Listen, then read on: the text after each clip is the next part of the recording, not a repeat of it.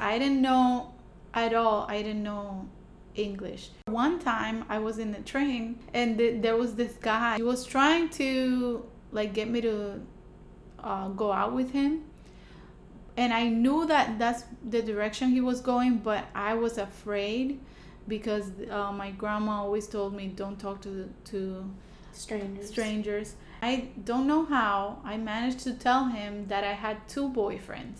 I thought if he thought that I had two boyfriends, then he would just get away from me.